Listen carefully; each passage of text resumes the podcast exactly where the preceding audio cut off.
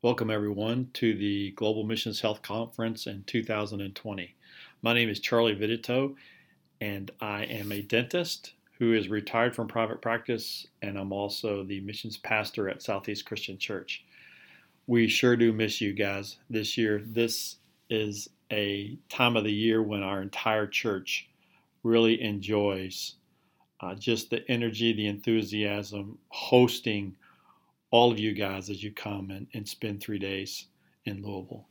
So I pray that next year we'll be again face to face, but in the meantime, we'll struggle through this virtual experience. Um, so, welcome. Uh, let me pray. Lord, thanks uh, for this conference and um, just, Lord, how you have used it uh, to bear great fruit in your kingdom. Uh, we get to hear stories over and over about um, the part that this conference played, and we pray that continues even through this virtual venue. But Lord, we pray for this mission you put us on to uh, take the good news to the 3.1 billion people that have yet to heard it, to hear it. And um, Lord, I pray from this conference that many will go to those people to bring the good news. So we do pray Luke 10:2, which says that um, the harvest is plentiful, but the workers are few. And we're asking you, Lord, as the Lord of the harvest, to send more workers. We're grateful for the work of our forefathers that established the church around the world and the sacrifice that they made for that church to be established. So, Lord, I just pray that we get new ideas, new um, pathways, that you will give us good ears to hear and eyes to see what your plans are for us, our church, our organizations, to, uh, to complete this mission you put us on. So we thank you, Lord, that you are always just ahead of us. In your name we pray. Amen. A little bit about me. This is my granddaughter, Scarlett Jean, uh, a sweetheart. She um, is one of 10. Sherry and I have been married uh, for 40 years. We have three children and 10 grandchildren.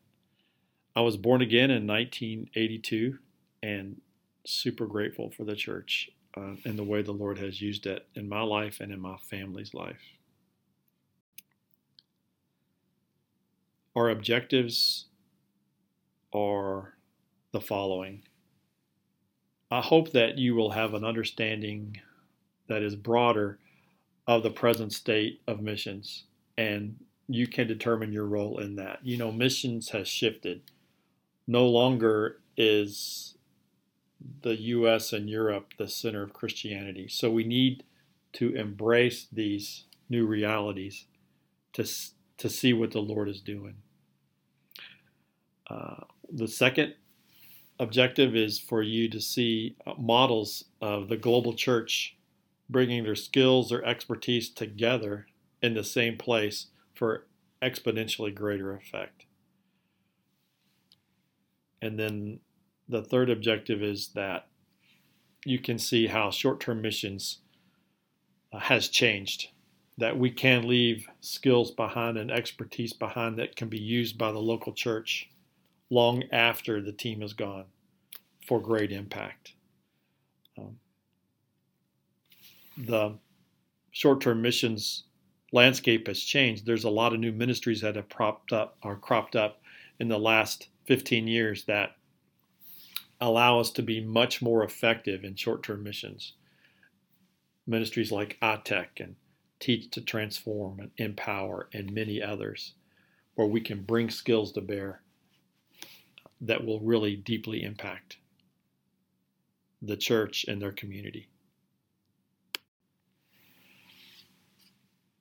Let me share a little bit of my story about um, there's powerful there's power in the story right? So let's read a little bit from psalms 139 to remind us of these truths that are 100% true. They're not disputable. They're an anchor for our soul. They're guaranteed promises that god has made to us his children Lord, you, you searched me and you know me. You know when I sit down and when I rise up. You discern my thoughts from afar. You search out my path and my lying down, and you're acquainted with all my ways. Even before a word is on my tongue, behold, O Lord, you know it altogether. You hem me in, behind and before, and you lay your hand upon me. I am fearfully and wonderfully made. Wonderful are your works. My soul knows it very well. And this chapter ends with Lead me in the way everlasting. This conversation continues in Ephesians 2. But Psalms 139 says he knows us better than we know ourselves. He hems us in. His hand is upon us. We have no context for this understanding. It's too high for us to attain. And so when the conversation continues in Ephesians 2, for it's by grace you've been saved, period. Period. Uh, and this not your own doing, it's the gift of God, not a result of works, so that no one can boast. So we are God's workmanship, created in Christ Jesus to do good, to do good works, which God prepared in advance for us to do. Mark Twain said, Worse than dying is not knowing what you're born for. And uh, so, what has God prepared you for? What is your destiny? Let me talk a little bit about burdens. And I think God uses burdens. Um, you could even say He gives us burdens. And, and uh, God uses these burdens to, to impact His kingdom. So, burden is weighty, it's heavy to carry, um, we want to offload it. We want to give it to others. Um, it's uncomfortable, and it just won't go away. Sometimes it's something you can't get off your mind. Your the burden I think that he gives is unique to you. It's very personal. It, a burden is something that uh, you just want to say, "Hey, this should not be this way." So uh, I'm going to ask you just to take stock of those skills, those the temperament, the passions, the trials, the experiences you've had, or an injustice that really bothers you that you've experienced, or that is really a burden to you, that should not be. And and so I'd, I'd like to share a little bit of the burden that the Lord gave me and how He used it uh, to impact his kingdom. Um, so whatever that, that burden is, he wants to use it to bring him glory. So it started on a short-term mission trips that I was on with my family, and as a dentist, I was doing the traditional short-term mission trip. There were four dentists, there were four lounge chairs, there was all kinds of help, and as soon as you show up to the site, there's 200 people waited, waiting in line to be treated. So we work away for four days and work hard, and it's the last day. And it's an hour before we have to leave. And I'm working away on a patient, and a friend of mine comes up to me while I'm working and taps me on the shoulder. I turn around and and I ask him, I said, Yeah. His name was Paul Reese, and Paul had spent the week with people um, that were waiting to be treated. So Paul says to me, Hey, Charlie, um, we got to leave in an hour. What am I supposed to tell these folks that are still waiting? Because there's still 85 people in line. I said, Paul, I don't know what you tell them, but all I know is we got to go, and I'm kind of busy right now, actually. So, so he he just left without an answer. 15 minutes later, he comes back, and this time taps me on the shoulder. I turn around, and he asks me the same question, but this time it's through his tears. And I thought to myself, what on earth? Because this is not like Paul. This is a retired Louisville policeman. He goes, No, Charlie. Through his tears, he says, I need for you to tell me what I'm supposed to tell these people. Well, he had spent a week with them, so he knew their desperation. He knew the moms that listened to their 15 year old son cry themselves to sleep every night, and there was nothing that the mom could do. He knew many had walked a whole day to get there, and we were just going to say nonchalantly, "Hey, sorry for your luck. Maybe we'll see you next year." He he met the people that uh, whose faces were swollen, who had been in pain, uh, hadn't slept for days, and my response was, "Hey, maybe we'll see you again next year." Well, through Paul's tears, that was that that messed me up. Um, I thought to myself, "Wow, this just does not seem the way that you would do this, God." And I don't think I'm going to do that anymore. And so it just weighed weighed on me, and really it was a burden I didn't know what to do with. So it wasn't long after that um, there was a guy who had developed a dental chair for mission work that was coming to our church. His name was Steve Saint. And I said, Steve Saint, I didn't know Steve from Adam. I didn't know who he was. I didn't know his family story. So I thought to myself, dental chair, really? Okay.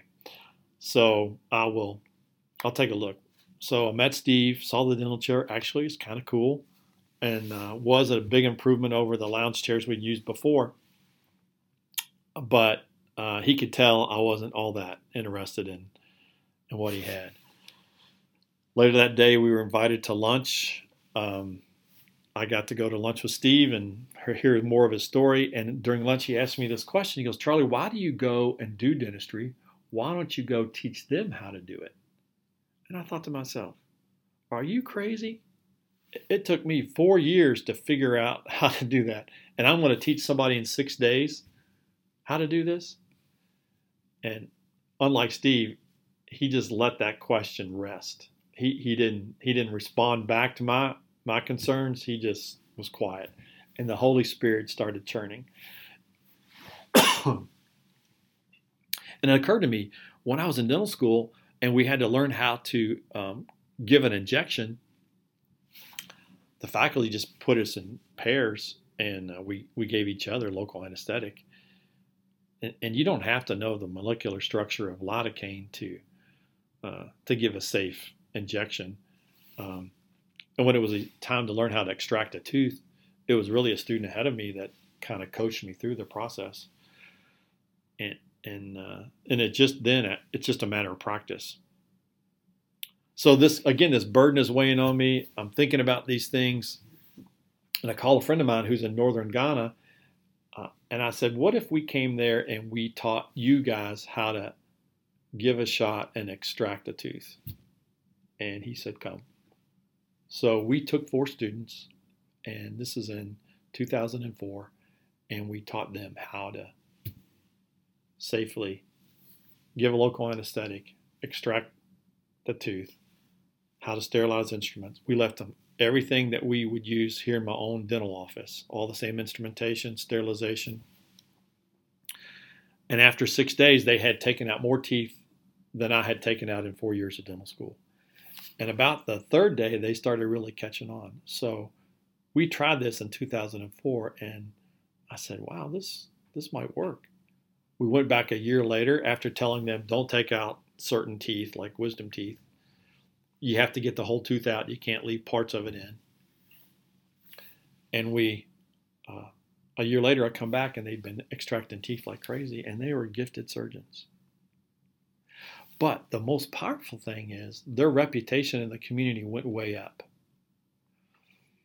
Their ability to share the gospel went way up. Their relevance to the community went way up. And so, this burden that I had for the dental health of people I didn't even know, we were able to train. And now dozens of my colleagues are traveling the world to remote places of the world, uh, training others, uh, the church, on how to safely give an injection and extract teeth, and then present the gospel at the same time. So that's my story, and that's how God God uses burdens. And like I would just reflect on what are some burdens that you may have that, that God wants to use to impact his kingdom? So let's switch to the state of missions nowadays and just a, a little review. We are one of the things that we really want to emphasize um, as we talk about the Great Commission a lot uh, to go and make disciples. But really, I think from the scriptures we can see that our role is to combine the Great Commission, the Great Commandment, and the Great Concern. The Great Commandment is to love the Lord your God with all our heart and all our soul and all our mind. Now, frequently, the American church is not familiar with the Great Concern. And the Great Concern is from Matthew 25 when Jesus talks about, I was hungry and you gave me something to eat. I was naked and you clothed me. I was in prison and you visited me. So, one of the things that, that the Great Concern addresses is the problems in a particular community. So, I, I would contend that God calls us to do all three of these at the same time to, to worship Him, to make disciples, and to be uh, in the community where there's suffering and where there's problems. So if there's a problem in a community, that's a church problem. So if there's poor dental health in a church in a community, that's a church issue. If the education is poor, that's a church issue. If 41% of single moms live in poverty, that's a church issue, which happens to be true in our particular community. These things are all church issues because the church is a change agent. It's the it's the vehicle that God has, has put in place to bring hope and love to that community. But it can't be just the Great Commandment or just alone the Great Commission.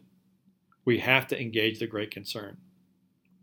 And these three are supposed are, are done simultaneously. And when they're done simultaneously at the same time, transformation of a community will come.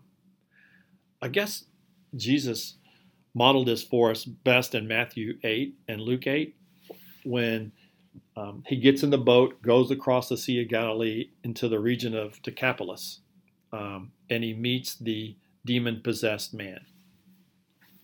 And right instantly, the demon possessed man, the demons recognize who Jesus is, and he drives them out and into the pigs. So he heals the man spiritually.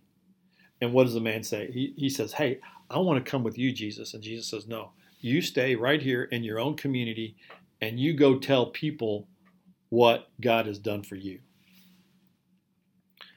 So you can imagine that. This guy has tormented this community. People are afraid to go on the road. They can't, he's chained up. He hangs out in the graveyard. Now he starts walking the street and he starts telling people what God has done for him. So that first conversation is going to be difficult because his reputation precedes him. But as he starts to tell them what God has done for him, they're starting to see evidence of it. And then, so he's experiencing emotional healing, not just spiritual healing and deliverance, but emotional healing. He's being restored socially back to his community because now he has relationships within his community. And in the scriptures, it talks about when Jesus first saw him, he was naked. When Jesus left him, he was clothed. So Jesus met the physical needs that he had too. So this is what God is addressing when he talks about the three C's, we call it the Great Commission, Great Commandment, and Great Concern, is we have to love the whole person. So once we heal somebody spiritually, we have to, we want to heal them socially, emotionally, physically, so that they can enjoy that life in abundance. So the last line of my little presentation is monks, projects, and social justice. So if we just all did the Great Commandment, I think we'd all be monks. And I had no problem with monks. One of the problems with the Great Commission only is that we make projects out of people. And uh, that just doesn't feel good. And if we do just a great concern, it's just social justice. And so that's why it's important that we worship, we make disciples, and we love uh, people where they are in the whole community. So that's this is a basic foundational role of the church. So now let me share a specific example of how this is utilized. This is a map of the world, and you see the green dots. The green dots represents our church, but it actually it represents a lot of churches in the U.S. The one in the U.S. Now you see a green dot in the area of East Africa. So that represents the church in East Africa. So we're going to bring the church from the east and the church from the west together in West Africa in a northern city called Tamale, Ghana. So here's what the Eastern Church brings from Kenya it, it brings the teaching of the role of the church to transform its community. It, it brings a healthier view of poverty, whereas Americans see poverty and we feel bad and we want to fix it. And you can't rush into that. Whereas the Eastern church will bring in, yes, there's poverty, but the role of the church is to address it. And how does the church address it? The other thing that the Eastern church brings uh, is just the high skills in dealing with spiritual warfare, the very thing that many times we lack. The church from the West brings, you know, we're a generous church. We've been blessed with a lot, so we bring financial resources. We're also great problem solvers. We bring a can do attitude, and we also have some great expertise because we have such a powerful educational system in the US and in Europe. So, how can we bring these all these skills together in one place to impact the church in that community? This shows a more detailed map of, of Tamale, Ghana. Uh, Ghana is a country in West Africa. Uh, really, it's two different countries. The south is part predominantly Christian, the north is predominantly Muslim. So you can see the two churches from the east and west coming. A little bit about Tamale. It's a super strategic city in sub Saharan Africa. Um, the city population is about a half a million, but there's about there's over two million people uh, from the whole region. Tamale is the fastest growing city in West Africa. It's predominantly Muslim, uh, 20% animist, and the rest is um, uh, spackling of different religions, including Christianity, that's less than 10%. The churches are small and they're undeveloped. There are missionaries from the West there, and they're actually doing quite well. They're empowering nationals there. So, from a dental standpoint, there's one time government dentist for 2.5 million people. So you can see that this is a major health issue in this area. And there's little access to this, this government dentist because the fees are so high. So let me paint a picture of you for you a little bit of the role of the church. So this partnership between the, the church from Kenya and the church from the U.S. and we come together in Tamale, Ghana. This picture shows a picture of me. To to my right is Francis, who's a missionary from Kenya. To my left is his wife, who's in another conversation, Pamela. So they come there to equip the church and get it ready for the American church to come and bring these skills to bear. Now, if if we go without that training of that church, realizing that that the role of that church is to address the, the social issues I just talked about or the health issues, then our chance of success is pretty it goes way down. That's why partnership is so important.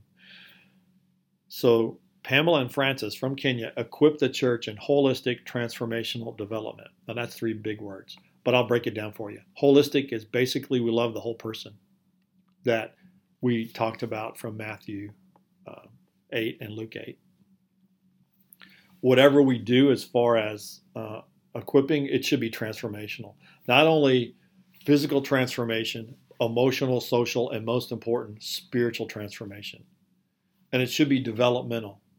And that means that it's not just a one time fix and like I was doing dentistry before, where we would go and do dentistry and go home and take everything with us and left nothing behind. So it's developmental. So these churches and these communities start to develop, and now they can go to other communities and do the same thing and help them do the same thing. So it's not relief oriented, it's more development oriented. So the Kenyan missionaries go, and not unlike Jesus, they go and they, they're there to equip the church for three years, and then they leave. When they leave, the church in Tamale understands its role it takes these principles and it's either planting more churches or it's equipping established churches. Now, when they leave, there's a lot of tears. And uh, people don't want them to leave because they've had such a great impact. But in order for the church to thrive, they have to leave, which is a different approach than many American missionaries look at it. So that's another thing that has shifted in our philosophy is you can do some great work on a short-term mission trip. You can do some phenomenal work on a midterm trip where you're staying six months to a year uh, and bear some great fruit. So uh, this old model of you sign up and you you you and your family are going for 40 years to a remote jungle, that model is gone. Now, once the let me remind you, once the church is equipped and trained by the Eastern Church, American teams can now easily plug in and start to have an impact. So we can bring medical skills, dental skills. Uh, one of the challenges they have is early childhood development. We can be, bring people that are experts in that and and train them in such a way that that they can they can catch on. One of the things that people say is, uh, how are you going to train somebody to extract a tooth who doesn't even have a sixth grade education? And and so we are picky about who we train, but so many times they just haven't had formal education. These folks that we train are, are uh, have the skills to do this. we just teach it in a different way than we would teach it here in the West. So, um, so now the church is prepared to bring business skills, um, you know, sports camp, water projects, because now they understand that if there's bad water, if there's a problem with water in a community, that is a church issue. So now they can own it. And we can bring sustainable technologies that will help these churches in these remote areas to really thrive and do great.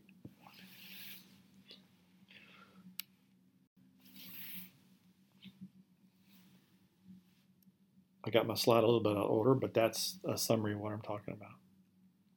So let me tell you a specific story in the background, you see a, a building, a church building. And so um, Francis from Kenya meets the pastor. The pastor says, Hey, I see you hanging around with all these white folks. Our church is busting at the seams. Can you come and have them bring some teams that would build us a new church? And Francis instantly says, No, I'm not going to do that. And so the guy's like, Well, why are you here? He goes, No, you do it. You are busting at the seams, which is great. But you guys start your own capital campaign and raise some money to build this new church. So pastor says, Okay, we'll give it a try. And they did it. And they raised some money. And then when it was time to equip the, to, to start to actually build the church, on Saturdays, the men started to get together to make these concrete blocks. So that's what you see in front of you.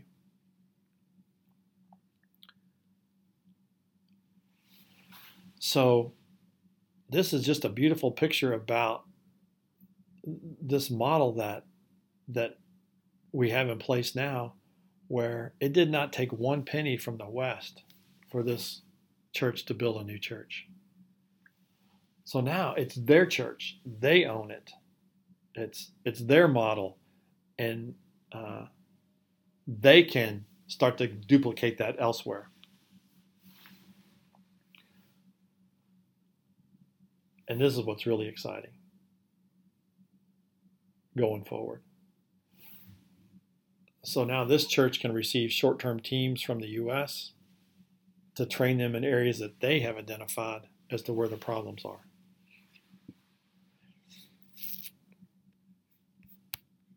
Let's go to the next slide. And this is a great quote. This is um, emblematic, or yeah, it's symptomatic of where we are and realizing where we are, and how it's important for us to recognize this massive cultural shift and realign around that so that we can be more effective. I think God is going to use this model to finish the task. That there's power when the body of Christ across the world comes together and brings their expertise. So, this is the fruit of partnership. A church is built. We didn't come and build it. We didn't come and do VBS. We didn't come and do a dental clinic and leave. We left everything behind. And they have been empowered by the church in the East to, to take things into their own hands and and go to work. So, um, just a little bit of review. When we can take the skills, especially medical skills, and we can put it into the hands of our brothers and sisters around the world so that those skills are theirs, that is extremely powerful, especially in frontier areas where the gospel hasn't been in frontier areas that are hard for us to reach. But because the church has been established, they can go to these frontier areas. We can bring them the skills that will help them to bring the gospel to these folks. So when we do these types of things, they're a little bit risky, like in six days training people how to uh, safely extract a tooth. This is surgery. This is um, potentially life threatening. So we have to train carefully and skillfully and and monitor that. So about eight years ago, we did a study commissioned by the University of Kentucky College of Dentistry to evaluate surgical outcomes of those that were trained by us compared to American dentists. So we went and we treated a lot of patients. We did a lot of extractions. the students did it uh, that we had trained did the extractions and American dentists. And what we found from the study that we that we could do it faster as American dentists because we've been doing it. Our experience together was like 56 years, while the experience of the four students that were in the study was more like 15. So it did take them longer to do surgical procedures, but the patient's perception of the and the outcome was the same. Uh, their experience was no different between those students that we had trained and the American dentist.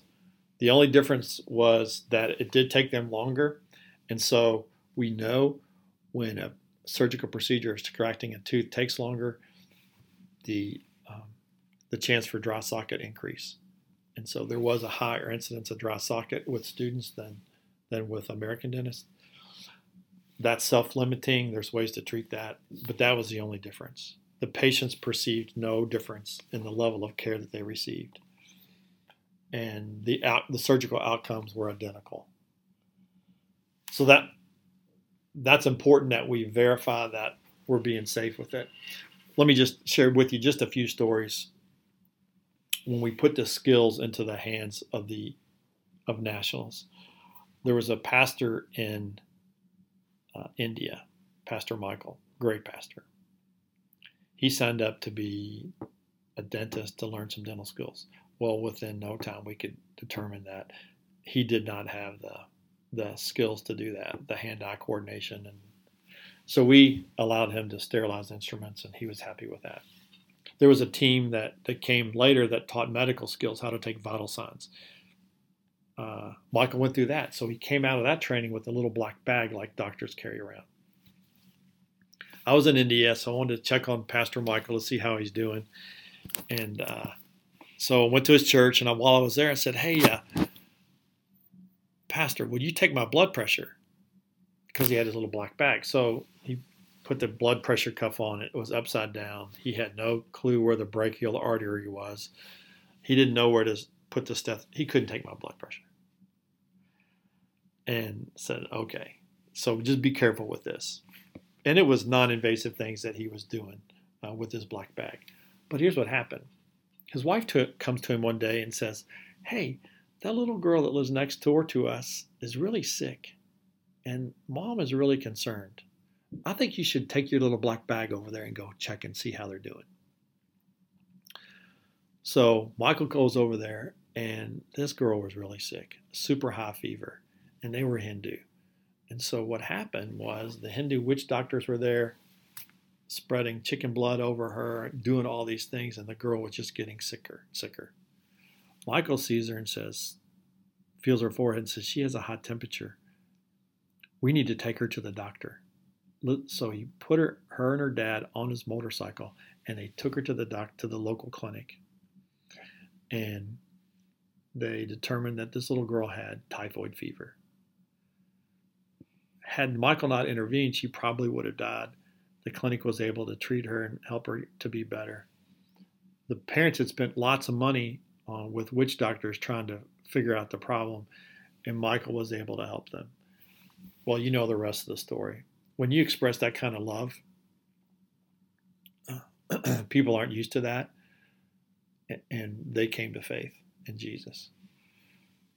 But that's what happens when somebody lays down in a chair and they open their mouth and they're a complete stranger to you and they let they, they let you put their hands in their mouth. They're telling you they trust you. If they trust you with their teeth, they'll trust you with the gospel. Jesus over and over modeled for us the connection between physical health and the gospel. And when we can do more and more of this with our partners and around the world and the church around the world, we're going to see great fruit from that. So I hope that we've achieved our objectives. One last objective that I didn't put up there that I meant to mention was number four. I was in business uh, at a medical company, and we would visit other businesses that were in a similar business, and inevitably, there would be one thing that we would pick up from that other business that they shared that we could use in our own business. Maybe it's a product or it's an idea that, or it's a, a concept that we could use that would really help our business a lot. And and some of that stuff was proprietary that you know I encouraged the young people in our church, in our not our church, in our business to be careful about what you share because you could be given information that you're creating a competitor.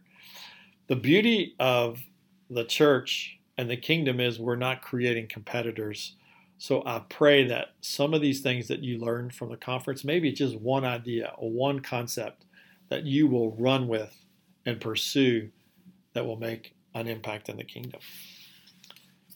Let's go to our questions. Let's continue the conversation. Here's my email address.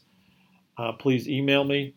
I'd love to talk to you. And if I can't answer, then I uh, I've got a world of people that can. Um, but just wrestle with the question: How can we better engage the, the mission under this new paradigm that we operate under? And the ultimate test is um, our fruitfulness is who gets the glory. Today, there are hundreds of people that are hearing the good news of Jesus, and they are uh, getting their teeth um, extracted, and this pain is gone, this infection's gone because of the work that we did. And they don't know who Charlie Vittitow is, or any or any of the team from Empower or I-TEC or TTT. They don't know any of those folks, but God gets the glory and that's the ultimate test. And um, make sure you get to the exhibit hall. Um, you won't find finer people just to have conversations with that are dying to have a conversation with you. So, blessings galore. Thank you. Um, we're going to get through this 2020 soon and uh, proceed with uh, what God has for us. But you see, the importance of this training is if we take the skills now that we can't go and serve, that's how why it's important that we go and train and equip others on what we do. So God bless, and we'll see you next year.